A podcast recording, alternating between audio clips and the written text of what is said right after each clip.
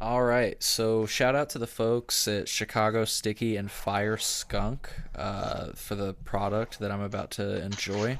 Um, you can check out our review on our YouTube channel, which I think the easiest way to get to our YouTube channel, which I'll be honest, we don't post a lot of content on. we're, we're starting, we're trying, folks. Um, just go to chillinois.net slash YouTube. That'll get you right there. It'll take you to our website. You'll click on a link, which will bounce you to our YouTube channel.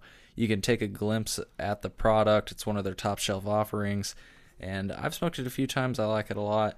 Um, so cheers, folks. Speaking of reviews, um, in an effort to make a more informed public, we're lo- we're relaunching actually our review database for Illinois cannabis. The idea behind making this data free, public, searchable, and manipulatable is to allow for a more informed purchaser. So, folks, let's help each other out. Please be sure to submit your reviews at chillinois.net slash reviews. That's chillinois.net slash reviews let's try to learn from each other's shared experiences. I mean, um, in this market, uh, the unique thing about the Illinois cannabis market is that you can't view your cannabis or smell it before purchasing. And so, as best we can, let's try to learn from each other's shared experiences. In the spirit of learning from sh- uh, shared experiences, I'm very excited to bring on my next guest who goes by Buds. Buds, please introduce yourself to the audience of the Chillinois podcast. Hi, I'm Buds, sometimes known as Vintage Buds on the Chillinois uh, Reddit subreddit. Um, I'm an old guy. I've been around a while. I don't know everything. In fact, uh, I'll readily admit my ignorance about some subjects, but I probably have some useful things to say on others. And uh, I'm basically retired at this point. I do a little uh, farting around with various projects. I like to build stuff, for for instance. So I try to find things I can build. Just to, to sort of a general reference without getting too specific about me.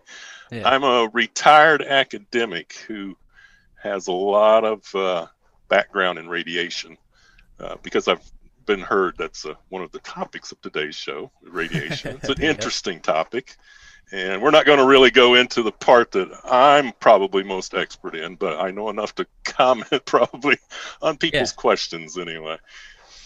Well, cool. Thank you so much for growing. I didn't realize that, you know, because I thought I was bringing an OG as an original grower because of your photos, but you just said OG as an old guy.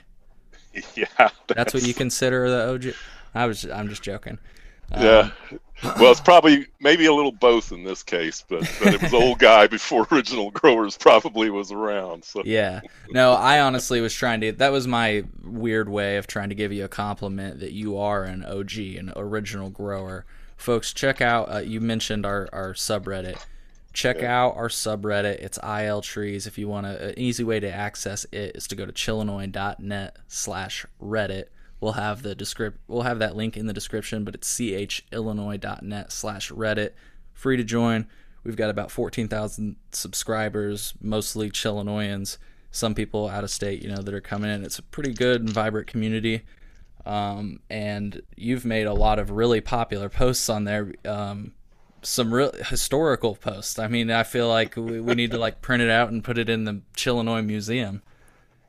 Well, uh, let's put it this way. Um, before I was an academic, I was just a guy who grew dope, but I always appreciated the, the history of things. Uh, it's always been a, uh, an interesting subject for me. So I tend to try to preserve something, but then again, you know, you kind of got to be a little cautious about things in the old sure. days because uh, other people call that stuff evidence. so, so you you do have to be kind of cautious and uh, I'm not working from a, a notebook pretty much. I'm, I'm working on uh, memory and recall. And, and, to a certain extent, uh, anybody who studied memory and how it works and stuff, you realize really soon that it's not all about the past. It's also about the present and how you're reconstructing your recall of the past. So uh, basically, I've been working my way through some old pictures that uh, I'm picking out, I, I, think, a pretty representative uh, group. I got a lot of pictures of plants, which mm-hmm. is interesting in itself, but but I, have tried to keep you know the emphasis on you know a little action something going on, something I can talk about. Sure. So uh, that's that's been my interest in presenting those pictures. In addition to pointing out that uh, um, people have a long history of producing cannabis in this state. And um, the present system doesn't do much to honor that. The only thing it seems to honor is big bucks. And uh, as a med patient, I'm a little bit offended by that, considering how many politicians made this out to be. Well, you know, we got to do this for med patients, and they won't be left behind with uh, when rec happens. And I'm not going to diss anybody at all in rec because I spent my time supplying customers, and they're okay, you know. Yeah. Uh, but I'll tell you, by the end of uh, when I was growing, I pretty much ended up working med because that was years before the state was okay. In fact, sure. I think I sold my first med reefer in 1978, if I recall right. Somebody's mom had cancer or something. Really? And, uh, yeah, yeah. So it goes back that far, and it just kind of, you know, as as people started thinking of it more importantly as a pharmaceutical of some sort uh, that's beneficial and been found to be beneficial in many cases. Um, it just became more and more my customers and med customers i think just in general i mean i don't want to diss rec customers but but rec customers are often looking only for a party Yeah. and uh, med customers they they want a relationship okay and and that's just life sometimes you know Sure. Yeah, and so I I just uh your your I don't know profile description on Reddit um the the last part of it I feel like is it should have been the motto for the Chillinois podcast. Cannabis isn't really free until you can grow all you want and need. Do you just put it I so simply? Yeah i'm a bit of a rabble rouser so when i when i'm really intending to do that i can keep it short and sweet although i tend to go kind of long sometimes if i don't watch myself. But i think that's really important for people to think about here. I mean we've had a system that's been set up uh, i'm not going to say hastily but i will say without a lot of thought and input from the population. I mean politicians knew people wanted something done about this but they seem to have been listening mostly to people who want to make money off of this and the state certainly has an interest in raising taxes and i don't begrudge the idea that it should be taxed at all. I mean it's just one of those facts of life in our society. Some things are taxed Sure. and alcohol is taxed cigarettes are taxed. I think the taxes are a little bit on the high side quite frankly. And the main reason Yeah. why is if one of the goals of this system is to eventually overcome the black market you're not going to get there the way we're going right now. So uh, Right. you know there, politicians have made a lot of promises and a lot of those things are very good things but they are letting a lot of things fall through the cracks here. And we really need to start asking people who are candidates. There's always another election remember that asking people who are Mhm. candidates what their positions are on things that are important to the cannabis community and you aren't really free with cannabis until basically you have the right to raise what you need. I mean, there's really no reason in this country why we can't grow our own. It's an American tradition, first of all. It's anti American to keep people from providing for their own needs of their household. Now, I understand Right. a little bit the stuff about, you know, crime and all that, and they want to kind of watch that sort of thing. But we've got a little ridiculous in handing the keys to the family car to some people who don't necessarily have any of our best interest in mind, I guess is what I'm saying. so Yeah, no, everybody I- should be free.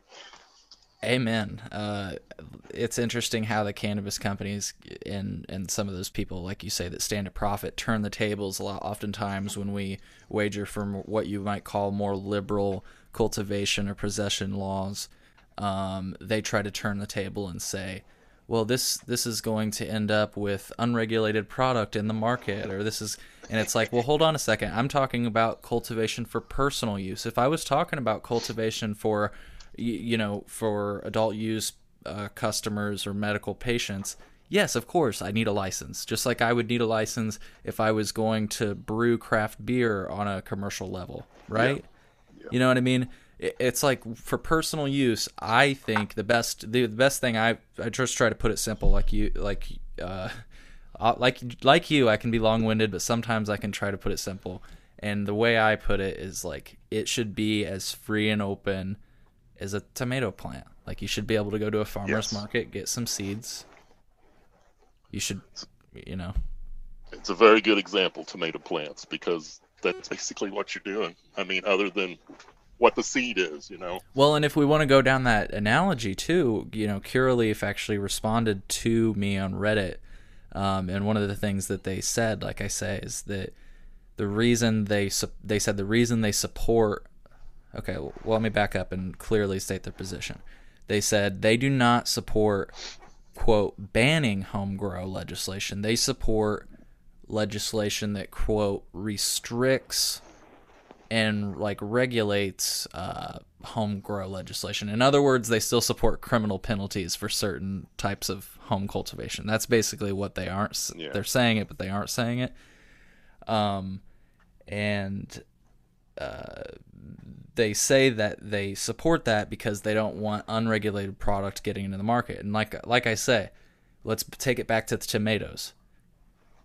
Farmers markets again, let's take it back to farmers markets. Are those products mm-hmm. regulated that happen every weekend all over across the United States? You know, like my mom can grow tomatoes and bring it and sell it to your family, and all yep. she has to do is buy a twenty-five dollar pass to be at that farmers market. Yeah, and and there's nothing really too threatening in a little bit of herb. Although I don't expect it to see it in farmers markets soon, but I, I would like sure. to. And, yeah. But I think one of the things here is that they somehow think that if they let people grow, that this is going to take all their customers away.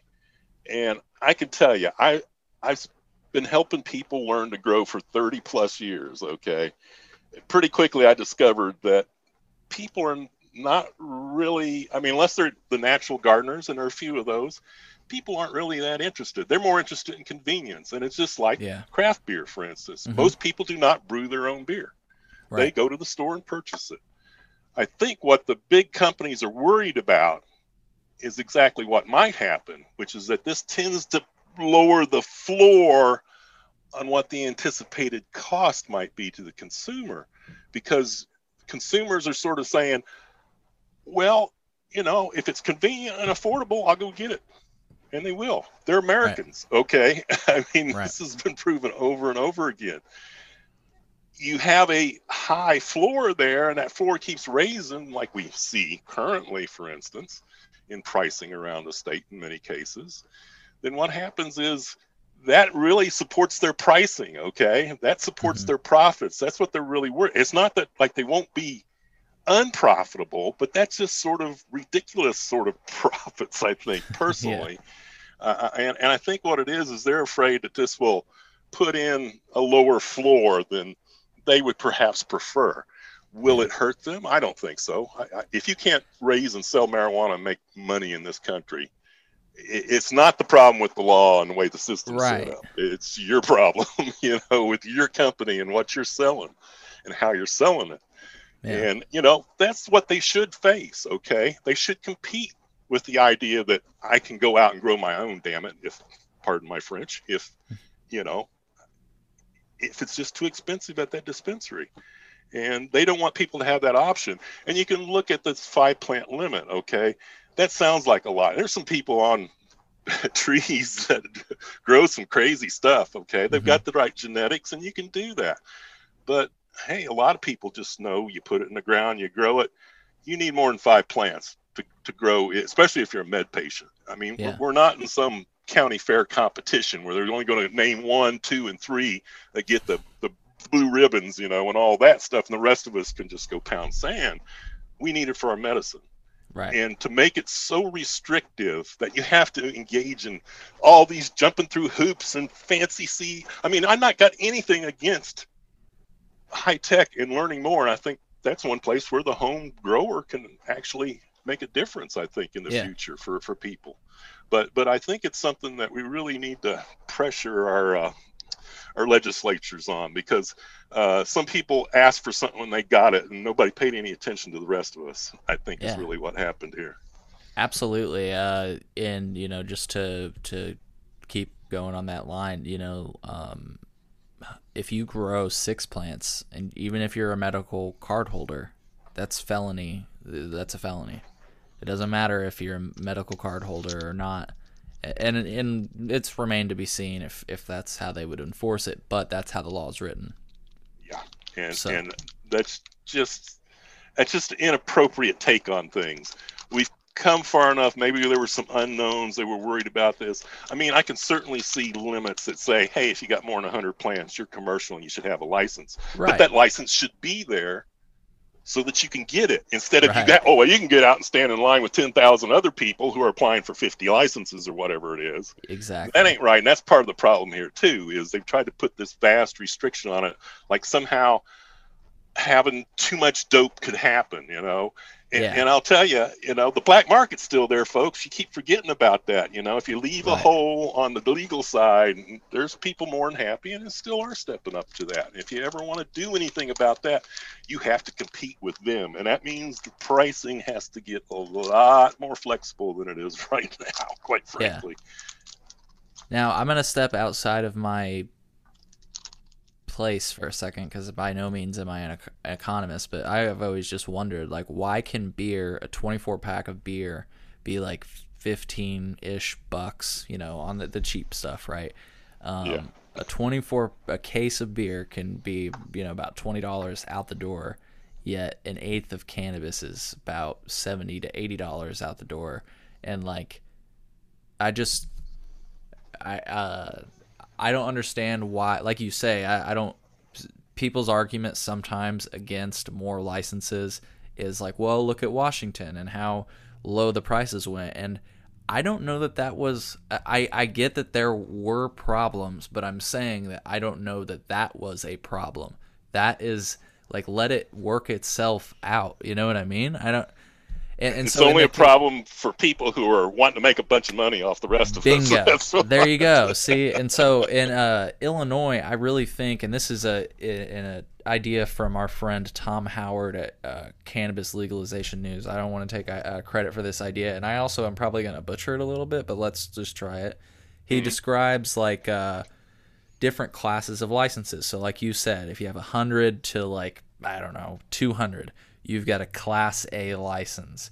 If you've got 200 plants to 300, you got a Class B, so on and so forth, up to a Class C, which would be your like Cresco's, uh, GTI's, you know, Yeah. the 250,000 square foot grows, right?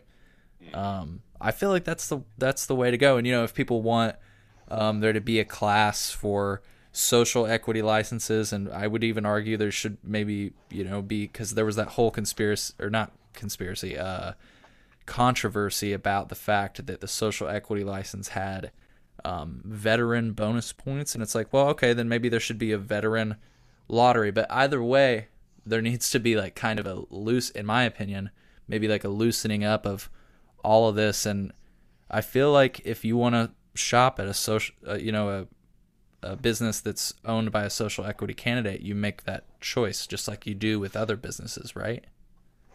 I think so. Uh, I, I think one thing we have to keep in mind here is this go this is government determining determining winners and losers the way Yeah. the system's set up now. And really the way we like to think of it, I think people on the left and the right both in the US and I'm kind of tend to be on the left a bit, just a bit. But but we kind of like to think there's the market in there and regulating things. But what they've done is taken the market factors out of this and decided who the winners will be. I mean, people might have argued that you really got to make the case for social equity before these licenses were issued. But then what's the outcome? And the outcome is it's a bunch of old white guys, okay? Uh, Yeah. It's a few white women and, and a very tiny slice of people who are people of color or something like that. And and really, you know, at a certain point we have to start telling ourselves what you know, when are we going to start doing something about making things different if we Yeah. really are, you know, committed to, to things like that? I think people are paying enough attention to that now. It's an important thing. I think it's also a thing, though, that's kind of gotten locked into this whole sort of, oh, we got to limit things. And really, you know, maybe there needs to be a, a, a group like that that is specifically determined for social equity but I think it's really uh, the position would be would be to at least position them to succeed Sure. uh, in in a market, you know, uh, rather than you know say, hey, you know, we just owe people something like that. Because I don't think that's really what's being asked. I think what people are asking for is fairer outcomes. Yeah, That makes that totally makes sense, and I think that that if we can accomplish that, like you say, it'd be it'd be the way to go, you know. So, um, well, let's talk about uh, you know, we're talking about all the companies and uh, you know, why don't we talk about their SOPs? why don't we talk about some of the things that they do? Um, specifically, uh, a topic that's come up on my on this show a few times is uh, can, uh, cannabis remediation. It's the topics actually started popping up on IL trees, which was interesting. Um, just a quick background for folks, uh, and feel free to jump in here because you you pro- you most likely know more than me about it with your history and uh, cultivation.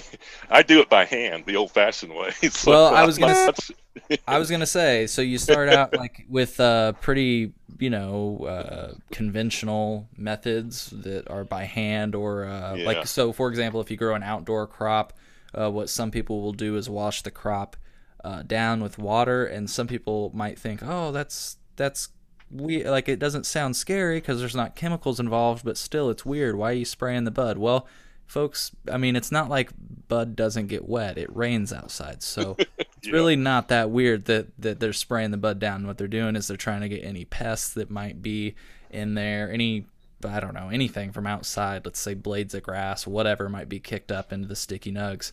You find um, little crit- critters crawling around in there when you bring something live in from outside. That's just definitely. So those are those are some conventional, you know, I would argue. I don't know if this is the uh, accurate way, but organic ways of uh, remediation. You know, it's not anything. Yeah.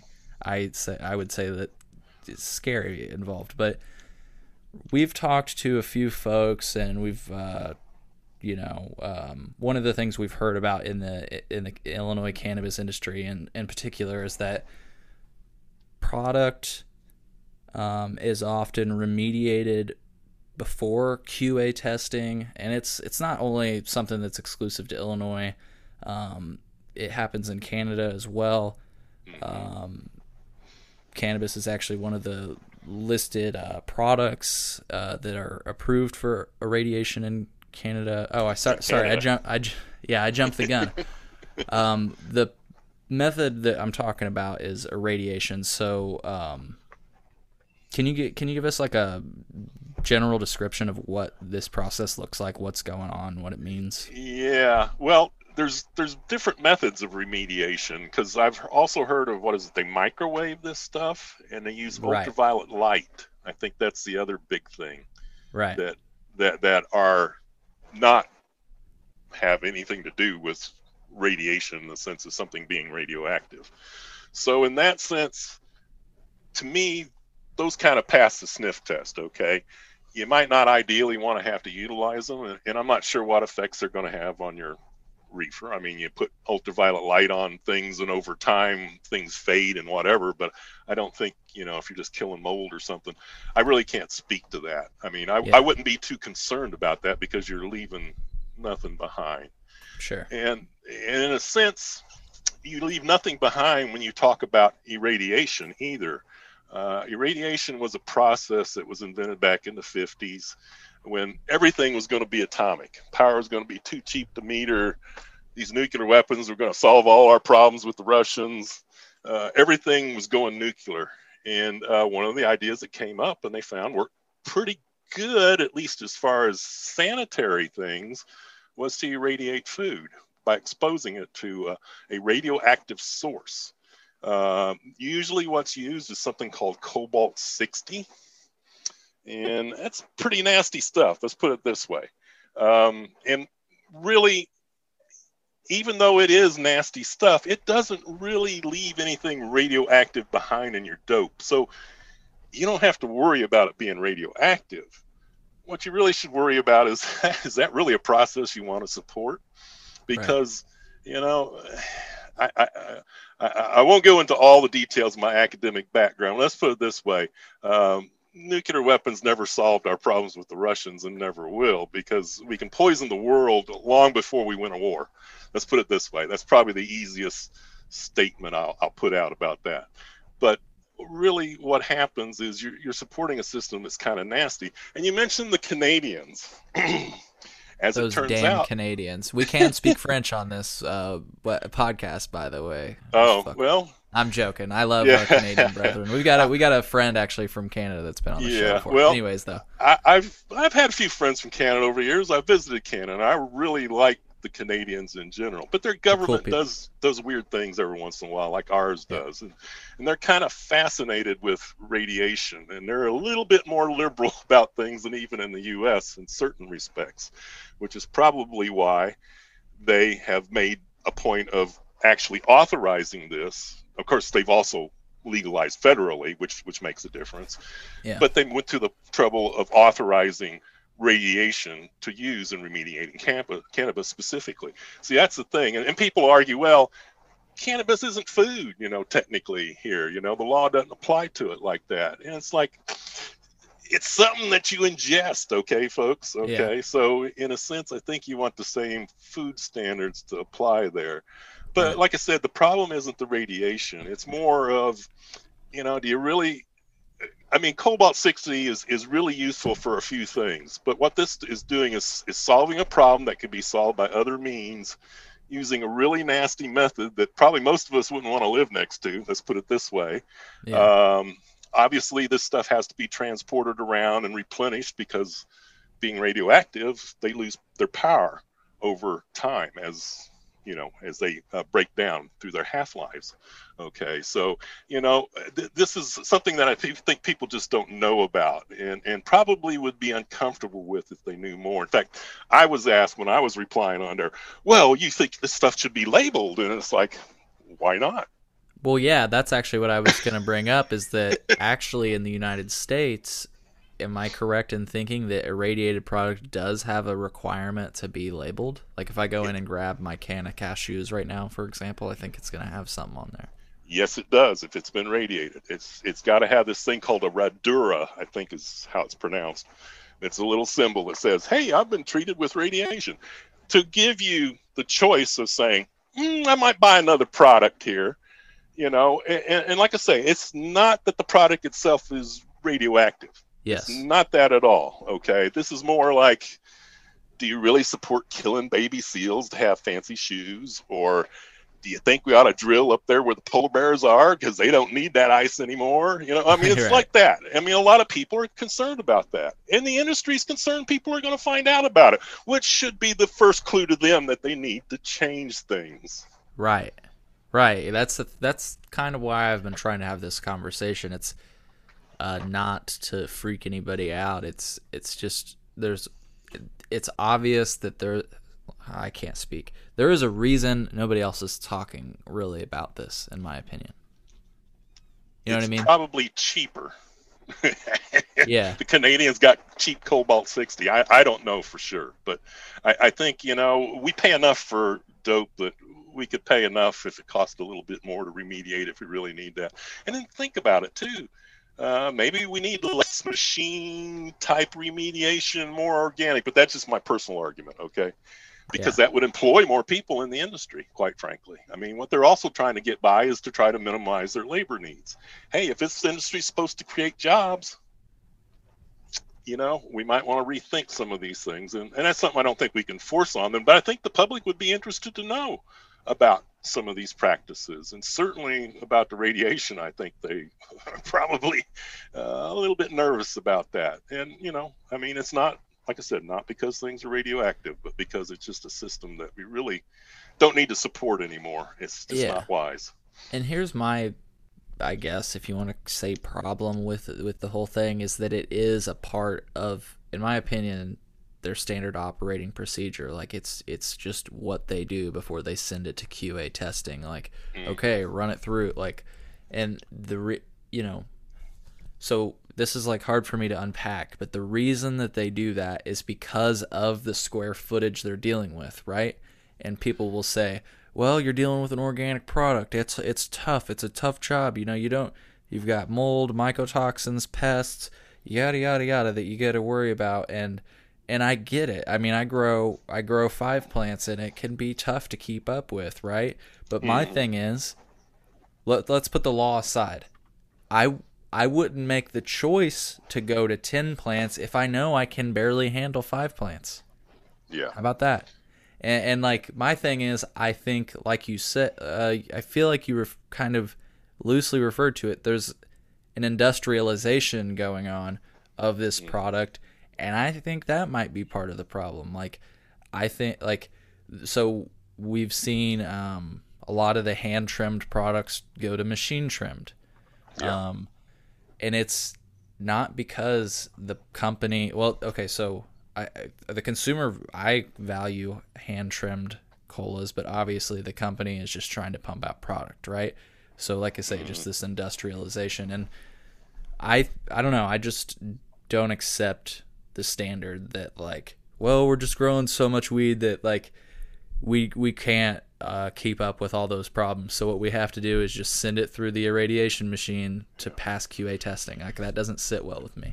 Well, it, it shouldn't be a crutch. I mean, that's the whole thing about, oh, well, we're just going to run it through me, remediation every time because that sort of gets into, well, what are you running here? Something that's kind of a bad situation, which is not to say, okay, sometimes, I mean, people really freak out about mold. And, and, I'll tell you, I mean, I personally don't have any trouble with mold, but I've been around people who have, and I've been around situations where mold was definitely a problem, so I can see that concern. The one thing people need to keep in mind about mold is it's everywhere around us all the time. Right. What you want to do is change the environment so where it can't grow. And and and they're managing environments, okay? That's the whole thing about growing plants. And if you aren't carefully and critically managing your environment, then yeah, maybe you end up having to re- depend on that remediation machine. But I think, you know, I think ideally we want to try to avoid that or at least give consumers the choice. Right. And the present system is like uh, everything is going towards industrialization. They just, you know, it's lowest cost production, highest cost per sale. We just want to do that. And and the consumer doesn't really have a choice. All these craft applicants are held up. That would be one case where you know these people could come in and offer something different because they are sort of different i suppose although i've been kind of skeptic about people saying oh you got to have 5000 square feet before you're a craft cultivator. And it's like really? Okay. Well that sounds pretty big time to me. But you know whatever you know Yeah. I, I, I hope you know generally they open up this licensing process or concept and just sort of get away from we're going to limit things because somehow there's going to be too many people doing this. And it's like people will either succeed or fall in the market. That's all there is to it. I mean because i mean unless somebody's got something they planned on changing here in the rest of the state of illinois that they haven't told us about i don't know you know i don't think so which is why i think our government has become a little too captive to the industry here Right. Yeah, and I just just to I guess cap the only the, the final thought I have, folks, is just you know do I always try to encourage you to do your own research. You can find multiple companies that are uh, you know selling this technology or uh, helping with uh, these processes, and they guarantee um, you know that you pass mandated testing levels and that's part of like what that's part of what they help you do. Um, so just just look into them you know what i mean? Because it's it's a real like it's the thing i've been battling i don't know if you if you've heard, had this at all but i've just been straight up told that this isn't actually happening and i'm just like i don't there are com i mean I, i'll pull up one right now not to throw one up the throw one under the bus but i will google cannabis remediation right now. And the first result is radsource.com uh, yeah. the 420 cannabis remediation system passed state mandated testing levels with 99% confidence. Um, scrolling down. Oh here's the machine. Wow. It's pretty big. This lady's Well, standing it- next to it and it's bigger than her god it damn needs shielding if she's standing next to it let's put it this way yeah she's wearing a really yeah she's not wearing much I, like she's wearing a lab coat folks don't get i excited see uh, but she's not wearing uh, any protection like you see in the fucking dentist office. They make you put on a goddamn bulletproof vest, suit. and the people fucking leave the room. It's like, what are you doing Yeah. to me if you got to leave the room? Well, see, that's the thing about radiation is is it is additive. You know, and and, and they don't want to keep getting added up if you're working there. But for the patient themselves, oh, we could have a long discussion about this. But but yeah, but fortunately, your dope isn't radioactive. It's just exposed to radioactivity by people who, I guess, buy these machines because they're guaranteeing an easy result rather than, you know, you got to work at managing your environment. It costs you all the time so I can see some bean counter saying, I'd rather buy the machine for a one time cost, you know, and then whatever maintenance is than having to continually invest in managing our environment better. But really, I don't know.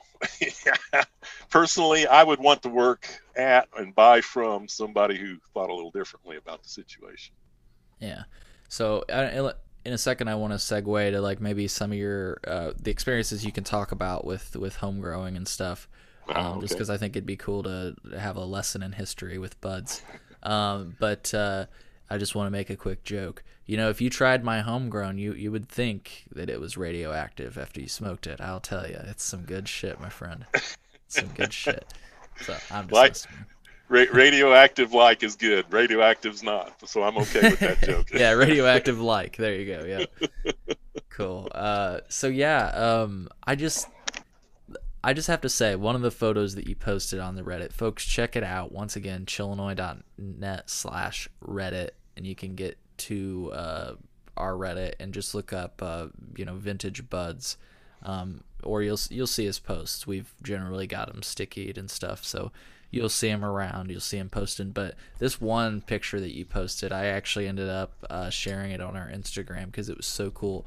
That it was the first like grow light you had ever gotten, I guess. Uh-huh. It, looked, it looked like a fucking spaceship mounted in oh. your ceiling. yeah, I, I tried to get good angles like that and, and, and show the light lighting also when I when I took pictures because I kind of wanted to document what I was doing.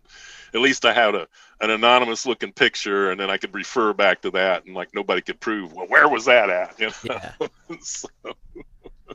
Hell yeah that yeah, was basically the uh, the idea there was that uh, that helped illustrate what I was doing really. So tell me about this light. Like, what company? Can you remind me, like, what company or like how was it sold as a grow light or what? Yeah, it was. Yeah, it was. Um, this is, you're talking about the vertical one, right? The vertical thousand watt halide. Yeah, I think you had to like it's up in the ceiling. In attic. Yeah. yeah. Which is crazy. Yeah. You look at my grow light nowadays, and it's almost as thin as a couple of four pieces of paper, I guess. Well, probably yeah. twenty pieces of paper. You know, Th- things yeah. have changed, and I'm headed in the LED direction because that's going to be important this summer for my sure. grow room. Sure. But in the wintertime, you don't have to run any heat in there. Let's put it that way. Okay. So, but but that came from Seattle, and I bought it uh, from a mail order ad and it was one of the very first ads about those big lights. I'd heard about them somewhere, or somebody had talked about them in, in something or other. Maybe I was reading Ed Rosenthal and he had referred to them or something. But this was the first ad I think I saw for them in High Times. So I'm guessing this is like 78, I think, because this all started when Carter decided, hey, we're going to spray pot with paraquat because we think that's good public policy. It's poisoning our youth. Uh, so, but but that inspired a lot of people to start growing, including me. I already tried growing a little bit before doors without much success, to say the least. Yeah. But uh, I ordered this light from Seattle, and the guy said, and I talked to him on the phone. He said, "Yeah, we sell a lot of them to Alaska." And the thing was, is Alaska, I think in '75, they had some sort of court decision that legalized personal grow and possession, if I recall right. And it was much disputed over the years back and forth, but they were selling a lot up there. But then again, I've since found that a lot of people just do hydro under lights up there anyway because that's the only way to get fresh vegetables at a reasonable yeah. cost. And you can actually, if you got hydroelectric up there for some reason, you know, it's cheaper than flying the stuff in. Let's put it that way. So you could maybe even make money. I don't know off regular plants anyway. But he was definitely new, you know, people well I mean, they're advertising on high times so they obviously mm-hmm. were trying to expand their market i'm trying to recall what the name of it was I'll, I'll, maybe bring that in or update something on the website or something but it's out of cleveland and it had a oh, there was a name on it that clearly indicated that uh, somebody was going to grow some dope with it. Uh, but but this was a thousand watt vertical halide. The the lamp itself is about 30 inches tall because it's got this. It's like a lot a reflector, a lot like you see outdoors at the football fields Yeah. and stuff. Yeah, Yeah, that's what it looked like. yeah, Fuck. yeah. So How uh, heavy was it? ba- basically it's aluminum and it's very very light it's like spun or Ah. something because you can kind of see the pattern in it and uh yeah that's that's my very first grow light after a big bank of uh 40 watt tubes which weren't very weren't very productive. Let's put it this way. I i really feel for fo- but back then a lot of people grew under tubes but yeah you didn't get very much. Let's put it that way. The thousand Yeah. watt halide was just a real breakthrough for uh home cultivators but the problem was is it's tall which is why we had uh, the little uh, opening in the ceiling. I created another access to the, to, to the attic basically is what i did Yeah. and, and located it in a good spot central in the room. And, and the other thing is is that it gets hot. And you, you got to deal with that somehow by ventilation or even air conditioning you know in the summer around Mhm. here because it, it gets awful hot. So i'm i am i mean i'm not a neanderthal. I kind of believe in in things. I just just don't think you have to jump through every friggin' hoop in order to grow enough dope to keep your medicine supplied. You know, I, I think I think that's sort of unnecessary here. Yeah. So, Yeah, well, I mean, it grow. It'll fucking grow in a ditch. Is the way that uh, Yeah. my mentor is probably about. Uh, I don't mean. Yeah, he's probably about your age. Yeah, uh, uh, yeah. So well, he may have to- seen some in ditches because uh, they kind of they kind of it was kind of growing there through the 70s It- and it got I know. 80s. Yes, there's some Reagan threw a lot of money at that. There's some places around here where it still grows, and yeah, you're Yeah. right that that Reagan uh, devoted some uh, federal dollars. I've seen videos of people burning uh, fields of wild Yeah. hemp down. It's like, oh, so badass. hey, ca for people that are wanting to do research on Carter spraying whatever you said he was spraying, heard- Paraquat. It's Cool. P A R A Q U A T. And I think that's the commercial name for the stuff. And it's some like 2,4-D. It's nasty stuff. Let's put it this way. You don't Mhm. want to smoke anything sprayed with that. Gotcha. I don't want to go. yeah. I don't want to go to my local store and grow store and get paraquat for my plants. Yeah. Well, I don't think you're allowed to buy that sort of stuff as Yeah, a sure. regular consumer. Just governments that want to poison their people are allowed to have it, and and and big companies, you know, because because we can trust them.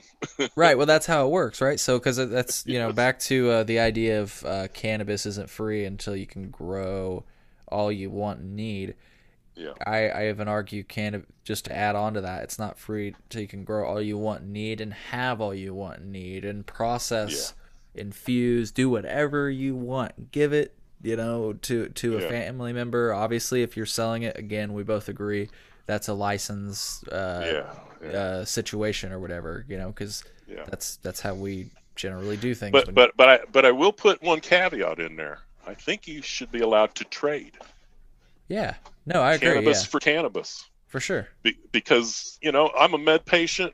I got to grow something. I mean, some people buy, you know, seem to grow like one plant here, one plant there. Then once there are five plants, I'm not sure that would work with my methods. Yeah, Uh, It might be possible, I suppose. I mean, now when you have feminized seeds and all this stuff, you know, um, yeah, maybe that works. But you know, if I want to grow a little batch of something, then I could trade some over here for my buddy who says he's got some stuff that worked well for him.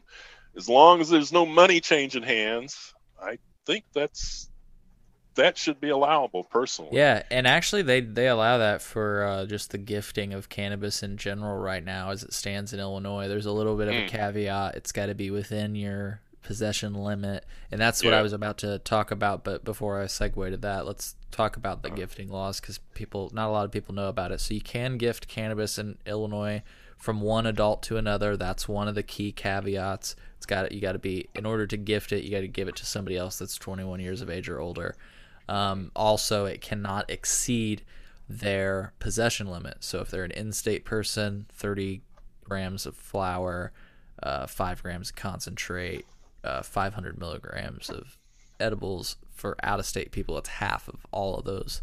So Um, I wonder would that apply to your med limits, it which would be greater. uh now that's where it gets interesting. I do Uh-huh. I do not believe that they do try. I do believe they make the distinction that you cannot gift your home cultivated cannabis, which is a Yeah, shame. I just wanted to point that out because Yep. Yeah. Yeah. You're right. nobody jumps to any conclusions there about that. So Absolutely. be Thank cautious you. there, folks. Thank you for pointing that out because that's important, folks. Do not give away your home cultivated cannabis or uh, any product you get at the dispensary, medical patients, because you got that at a tax free price that was allotted to you. And uh, I'm just saying, besides the fact that it's not morally right to gift away that product, it's it's not legally, it's not legal. You can't do that. So, anyways, though, my point about, unless you had a thought on that. No, no, no. That's that's Uh, just covered that point. cool. Uh, my point about uh, possession limits, and you it, going back to your point about, you know, we can't be trusted, but the big companies can. I think it's just interesting. They they ship these van vanfuls of product, thousand dollars worth of product, but we still have a possession limit. Because we, you know, God God forbid you have over an hour You would have too much beer. Yeah. Oh, exactly. no. Right, and that's Yeah. the Yeah, yeah. They, we really need to not be satisfied as as citizens here with what we have now. It's a system that is ripe for a lot of reform already, and no doubt it's going to get worse if we let this thing go too long. So we need to stay on our politicians to get get them uh, thinking about this and where we need to go from here because some of these things are far too restrictive, too punitive, just silly in light of where the community believes where we are at now. I mean, that's the thing. Right. I always say the only thing that's stopping you from going to the liquor store and buying out the whole fucking place is the funds in your bank account Yeah. and your uh, cargo space. If you can't fit it all in your vehicle, you know, I mean, Yeah. I, I mean, I guess you can still buy it. You just might have to sit it there and then come back and get it. But but the worst thing they're gonna tell you, buds, is uh, they're gonna tell you to have a good time, right? If you get Yeah. freaking like forty bottles of Everclear, which if you drink a shot of that, it could Be send you an into after a anaph- while. anaphylactic shock. Yeah, Well, a, a lot of these limits are set because the cops want a nice defined limit about when they can crack down. And the cops, they are still, I think, a little overeager. I mean, you, you need to be careful, folks, out there in your vehicles and things like that. Lock up stuff up in the trunk, things like that, because cops are just looking for the opportunity to bust your chops for an adult use possession violation. Uh, happens all the time in our community.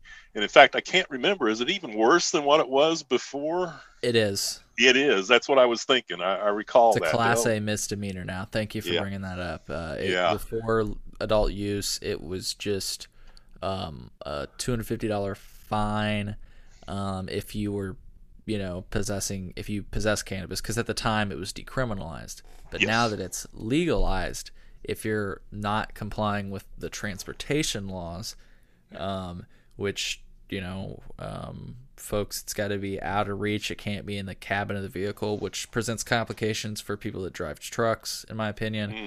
mhm. Um, it's got to I've be got a cooler in the back of my truck.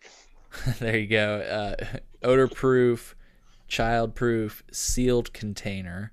And that's what's interesting is that it's even got to be odor proof. I always make the point that there's no such thing, and if there were, they like the canine would be useless, right? If there was a smell proof container, if that existed, well then canines would not be very effective at all.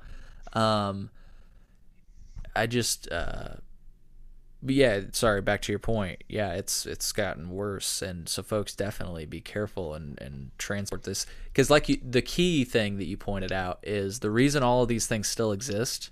The the fact that odor-proof language is in the law, the fact that uh, uh, the possession limit is around, is so they can still, like you say, get you in trouble. It's Intervene. a tripwire. Yeah, Boom. gotcha. yeah, They love it. They love it. I I just just happen to also have another hobby listening to scanners and I can tell you that things things have gotten interesting anyway since things have changed. They still manage to have their fun, but you know, be careful. Uh, yeah. And you can avoid being their fun. Right. Yeah, they'll get you still, folks. They're they're yeah. uh, trying to make examples. That's the the point is that they don't want to be uh, proven wrong because the whole time that cannabis was being lobbied for, they were lobbying against you know legalization and everything else with the slippery slope arguments that everything's going to fall yeah. apart and the children are going to be hooked on dope and um, you know all these things. Despite the fact that any kid who wanted it could get briefer then, you know, and now at least we have people carding people. You know, I mean, it's brilliant, brilliantly put. Because that's I've always said, uh, and it's been my experience. You know, before I was a of age and a legal consumer, I it was like really hard for me to get alcohol, but I never had a problem getting cannabis because and I always just said I yeah, I never got carded. If I ever tried to go get alcohol, I always got carded. I had to figure out somebody that had a card and it was always inconvenient for them and so it just didn't mm. work out, you know. Yeah. Yeah. so it should be treated the same. It should be treated the absolute same as alcohol, even though we can make the argument that obviously it's it's you know not as intoxicating in some cases or whatever else. But I don't even well, think that argument's you know. Go ahead. Uh, Jesse White, the Secretary of State there for many, many, many, many years, he started this tradition of sending out this thing, giving you a safe driver award if you had no moving violations or whatever. I think I got every one of those, if I recall right, before they discontinued that. And Do you have uh, them hanging up on your wall, the awards? Uh, I've got them around somewhere. It's just a little card that would fit in your wallet. I guess you could show the cops that, well, this is my first violation. Jesse White sent me this. Yeah. Back in the days before they had all the computers, I guess maybe that made a difference. I, I don't know, but uh, yeah, uh, I drive safely. You should always drive safely, and you shouldn't be ripped. But you know, right. um, they they they can uh, try to get you on various things, and and and the best thing to do is just avoid having an accident for everybody. Definitely. And I think in general, yeah, people have uh, generally. Uh, done a pretty good job of that. And you look at the states that have legalized, and there's really there's not been this carnage on the highway that was predicted. Right. Uh, if you go back, it, it, was either car and driver or road and track back about 19. It was the late 70s. They ran a, a couple of articles where they basically compared people driving drunk, people driving stoned. And then you never saw any more articles like that because their conclusion was you'd probably be a, bet, lot better off if you're going to drive at all intoxicated to do it stoned. Not that they recommended that, sure. is is not recommended in general. But you know, you, are being more cautious out there generally, and uh, be cautious all the time is a good is just a good policy. Is my my philosophy. Absolutely, better safe than sorry, right? That's right. Absolutely. Um, well, so just uh, I guess to uh, get back quickly to cultivation, then we can uh, wrap up, and some, we can have you back on another time to have a, a chat. Uh, you know about whatever. Sure. Um, especially if we get some questions from the listeners, I think it'd be cool to revisit this conversation. You know, if they had any yeah. questions about anything we talked about. Um, but uh, so yeah, on that note, folks, if you have any questions, go to chillinois.net slash contact. You can easily send us an email, shoot us a text message, voicemail. It's all there. Um, so yeah, growing before it was legal, scary stuff, right? Yeah, it's been kind of interesting because uh, people have been commenting to a certain extent on that. Well, you know, you got to be careful who you talk to about things and all that. And you know, it, it's a it's a case in risk management growing outdoors, and it yeah. still is. You know, if you're going to do that, and you, you want to mitigate the risk, but your plants need sun, so you know there i'll be showing some stuff here some really outdoor guerrilla growish sort of things because the next situation I'm getting into worked pretty well for a few years until it went south for reasons I'll get into a little bit when we get there. But uh, yep. it, it, it's a matter of, of making good choices in the way that the sun comes up and uh, where people can see your plants from. Uh, always anticipate the fact that others may be wandering around out there. Uh, if you are just truly guerrilla growing, if you are semi guerrilla growing, which I think I mentioned here Uh, it's sort of the last batch of things, which didn't turn out too well because people got greedy, basically, as far as I can tell.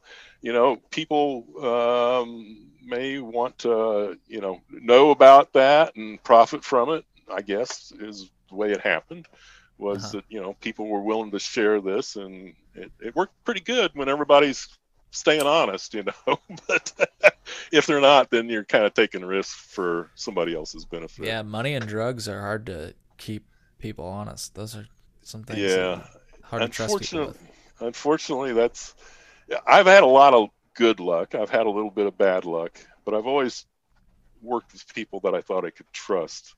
Mm-hmm. It didn't always prove to be the case in the long run, but I, I think a lot of people think that the whole business was based on shifty people who you couldn't trust, and really, it's based on folks that you do trust because otherwise you couldn't do that sort of thing. You'd be yeah. taking a lot of risk and that's why right. that's why i mentioned the risk management aspect of things. You want to work with people you trust. Yeah. So how did the i mean folks can see in the pictures but can you describe how did the plants compare to what we're what you see grown nowadays well what i've been showing mostly so far is sativas yeah. And I mean, you can see the height of those things. I mean, yeah, 10, 12 foot high. It's not, yeah, big plants. And uh, the bud structure is kind of variable on them. I didn't have a really good phenotype, I guess is technical word, straightened out. I mean, I was I was replanting the best seeds that I had available to me, and which was some pretty good stuff a lot of the time. But how'd you get you know, seeds back in the day? To, to everything had seeds. Oh, hey, everything had seeds. the, the, the only stuff came that, with seeds. The only thing that didn't come with seeds was when I was growing it, and I decided not to make seeds for some reason. But basically, uh, people don't know that everything had seeds back. Of course, a lot of times it was all squashed up and ugly and moldy because they've been putting some big hydraulic press down in Colombia or Mexico or something and yeah. squashed down into a bale. And uh, so your seeds weren't always viable after however many months it took here. That was an interesting discussion about what would upset you if you found out it was so many months old, you know, from the from the dispo. And it's like, yeah, good luck. If it's this year's crop, you're doing pretty good back in the old days, you know. Right. And uh, so I, I think people have very different expectations now. I'd like to. I'm not going to take a lot of credit for it, but I mean that was something that was one of the things I wanted, right? Because I started off smoking hash. So overseas. And uh, when I came back, I was not very impressed in 1975 with what people had here to smoke, which was mostly Mexican. And I bought and sold Mexican a lot for about 10, 15 bucks an ounce. Yep. And it wasn't very good, let's put it this way. Um, but then the Colombian was just starting to come in, and I talk about that a little bit in some of the posts because I just happened to know a little background there by, by circumstance of both reading a book and running into a guy who kind of knew the folks involved years later. And he kind of uh, filled me in on a few things. But uh, these people started bringing in lots of Colombian. And the guy turned into like the biggest marijuana smuggler, a guy named Steinberg from uh, Donald Steinberg from uh, Franklin Park, I think it was. I mentioned it in there. I think it's Franklin Park him and his high school buddies, and they basically they had the government pretty flummoxed there for a while. But then things that was back in the day when you had to carry big rolls of quarters around to run the payphones, and that's how you kept in touch. Was you go around to a payphone, you'd wait for a call and things like that. it was it was kind of strange, unless you had one of those blue boxes which could give you free pay payphone calls. but uh, yeah, yeah, there was a What's lot a of things. Payphone. I'm joking. A payphone, yeah, yeah, that's something you put coins in. Yeah. You got coins still? yeah, exactly. What are coins? Bitcoins? but that's how you did it in the old days. I mean, you you had a payphone number, and uh, you kind of were expecting a call. Yep. And uh, they they kept things pretty much on the download for a long time, but they were going up against the entire resources of the U.S. government. Eventually, they caught up with them, but they were flying four-engine prop uh, cargo planes into southern Indiana unloading this stuff, and yeah. uh, and then it was destined for for the Chicago land and other urban markets, I'm sure, here in the Midwest. And uh, yeah, I, I, didn't understand any of this when I first got to school, but that was going on. I was, I was down in southern Indiana, going to college down there, and uh, I kind of run into some of this stuff. I eventually figured out uh, uh years later what was going on, but uh, yeah, it's uh, it's interesting because it's it's a trade that's built by government policy. really. Yeah, absolutely. And, absolutely. And, and I explained a little bit here, and I'll explain a little bit more too about how um, basically because the government chose to ignore the recommendations of the 1972 marijuana uh, commission, and uh, Nixon instead wanted to crack down on that so he could use it against his political enemies. Of course, we know what ended up befalling Nixon because he overstretched his bounds a little bit. Mm-hmm. But uh, what happened was that uh, um, they created a vast market here in the in the states that had distribution everywhere. Everybody wanted marijuana. It was very popular back then. I mean, even in the mid early 70s, you know, if you wanted marijuana, you could pretty much find it. And uh, the government tried to pretend that it wasn't there, and then they basically cracked down on bringing in marijuana. You know, these big boats and stuff and all that. That was easy enough for them. But then people thought, well, we can get cocaine and put that in planes and make even more money. and guess what? That's just what happened. And uh, you know, it was government policy that, you know, it was dumb decisions. It's this this hubris that they thought they could somehow stamp out demand. Not that I'm saying we want cocaine retails on every corner or anything like that, but you know, the reason why this is a difficult problem in our country is because they they refused to come to terms with cannabis. You know, at the time, if they had, it would have been a manageable problem. We probably wouldn't have gone through some of the the hardest things with crack cocaine and some of this other stuff. Um, I, I know a little bit about the CIA crack cocaine connection back in the 80s, mm-hmm. and there's there's there's rubber to that story. Let's put it this way: it, has got traction. Uh, they they were just looking the other way, and they were funding their their efforts in Central sure. America, but via the trade and, and or people they worked worked with were, and they knew about it. And but but that's that's how you get so much crack around, folks. You know, it's not because of people are got poor morals or just greedy in the hood or anything like that. It's government policy. It really right. is. Yeah, and it's uh, hard for people to see. So thank you for kind of illuminating that and. Uh uh, I was a witness. yeah, yeah, and that's what I say at the beginning of the show that I felt like we've got a lot to learn from you. So um, I that's why I really appreciate you coming on today to talk about some of the the experiences you've had um, coming through uh, all the way up until um, what I call adult use regulation because everybody calls it legalization, but I don't think yeah, it's it's not. it's not legalized. it's just regulated, you know. So, um, what do you what do you think about that though? I guess is just kind of a place to, you know, I feel like that's a good place for a good conversation. What do you is yeah. this the way you envisioned it back in back in the day? Like no, no. I, I, in fact, I've had arguments online back when the guy was still on. I'm like, Mark, what's his name? He was like one of the big oh, administrators that helped set up the Washington state system.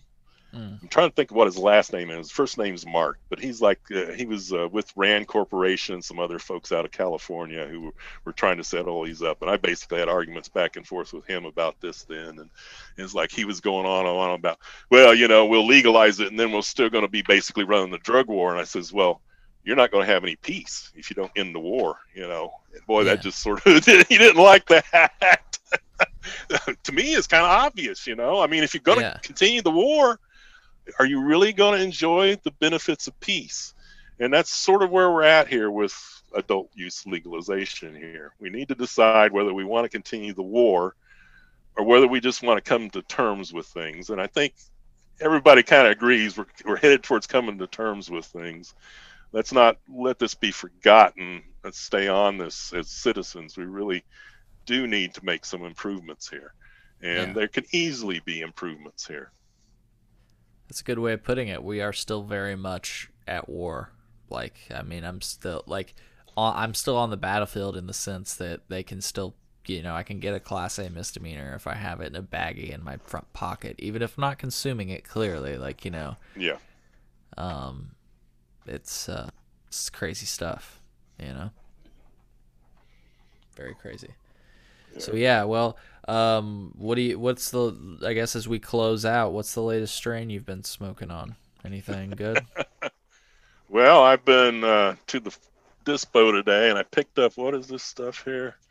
They finally got some oil, and I've been complaining about that because why do you have 40 choices of various butters, extracts, all this stuff you're supposed to smoke, or you generally do smoke, yeah, and you got like one choice of oil?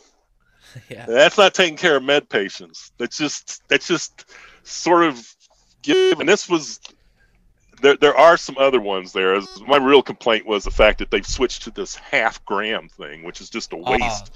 It's you know, a waste of things. And uh, this is a um, lava cake, F S H O from Aeriz. oh, the full spectrum hash oil. That's right, and uh, it's pretty good stuff. Um, I've done my usual daily dose. I unfortunately skipped yesterday because I was feeling so poorly. I didn't even feel like going to the dispo, but I managed Man. to get out today and get it and uh, take it. And that was about two hours ago, and I usually run about 100 milligrams or maybe a little bit more. You feeling good? And, uh, yeah, yeah. I mean, really, I got to have a little bit more to to, Sure. to get a good buzz on at this rate because the tolerance is is one of those unfortunate things that uh, all the people are all worried about cannabis is. I mean, because you don't have tolerance with alcohol. Yeah, You, I mean, you do to a certain extent, but you just end up dead. You know, eventually is what it is. Is your tolerance gets close to the lethal limit with Quick that. quick But we comment. don't have that. I got a Pardon? quick comment and then a question. Uh, Uh-huh. So, uh, I forgot my comment. Damn it. Oh, oh, comment. Insult to injury on the half grams Yes. is that they price. It's not half price. It's actually No, priced a little higher. So it's a way to to injury. jack the prices up. That's right. Yep. Uh, question: How do you uh, ingest your full spectrum hash oil? I just get a uh, candy orange slice. Nice, and just drizzle it on there. Yeah, I shouldn't be eating them because I'm diabetic, but Yeah. this is my excuse to have one every day anyway. There you go. I just squirt it on there. It, it takes about enough just to go across the ridge there, and that's where Yeah. I know I have enough. Well, cool, cool. And I, I don't know. I've been hitting on a little bit of um, earlier. Sometimes I'll have something inhaled, like uh, some it's some GG4 crumble or something from from PTS. Nice. Yeah. Or is this the Great Hot Two? No, this is the Great Hot Two. Yeah, that's what I had earlier. Is that some st- tasty stuff? Yeah, I like it. I like it. And uh, the GG4 is good too. Although, man, I used to get good GG4 from Cresco, but like a lot of things there, that's kind of gone south. So Yeah. Well, hey, uh, I guess my thought, only thought on that, and I say, I say this for you, but also for the listeners, uh, look into uh, sunflower lecithin. Have you ever heard of mixing that with concentrate and uh, like coconut oil, coconut butter? now this is some sort of sunflower extract. Yeah. So sunflower, L E C T H I. Lecith, Yeah. lecithin, I think. Yeah, it's like something lec- like that. lecithin or lecithin. You can get it at like a nutri. I got it at like a. I feel like it was like a G. It was like a GNC type store. You know, there was a lot of Uh-huh. Yeah, uh, yeah, yeah. like that. Yeah. Um, but yeah, you just mix in like a like a half a teaspoon or whatever into your coconut butter, and then Uh-huh. you know uh, infuse your concentrate, and Huh. supposedly it increases the bioavailability of Cool. your infusion. So, you know, if you're dealing with tolerance issues. that. If you're dealing with tolerance issues, this will temporarily solve that problem, but then your tolerance is going to get higher, right? So, yeah, yeah, yeah. That's right. You always got to pay the piper. yeah. So, Well, just- that's interesting. I, I may have to try that here because I got my uh, homegrown crop, which is just about uh, cured, and I'm going to be taking the lower parts of that and making some some some sort of mash or something out of it to, Perfect. to, yeah. to substitute for the oils here to keep me out of the dispo a little bit more. But we'll see. Hopefully that'll go. work. Well, hey, I really want to have you back on in the future, folks. Sure. Send in questions if you have any uh, questions for a veteran, an original grower, an OG. Um, thank you for being a part of our community and for sharing everything that you do, and because because it's saying some of the things that you say, while it might seem obvious to you and just like a, a no brainer, for some people it's like uh, it's not that clear and they Yeah. don't have the history. They have not seen the things you've seen. So, thank you for for being active in the community and speaking up and having those arguments with people. you know what I mean? That's that's what keeps driving things forward. I, I try to keep it polite and uh, try to be a good example as far as yeah, that goes. I say that fu- I say that in a funny way. I know you're a Yeah. you get you have very civil ar- civil arguments, civil debates, whatever you want to Yeah. say. Yeah, but keep doing that because that's what keeps pushing the needle forward. You know? Yeah. Well, I used to do a lot of web editing myself, so I know how that is. You want to give everybody a good a good say, but you know, eh, people need to be polite to have a good discussion. Absolutely. Absolutely. Be nice to each other, folks. That's right.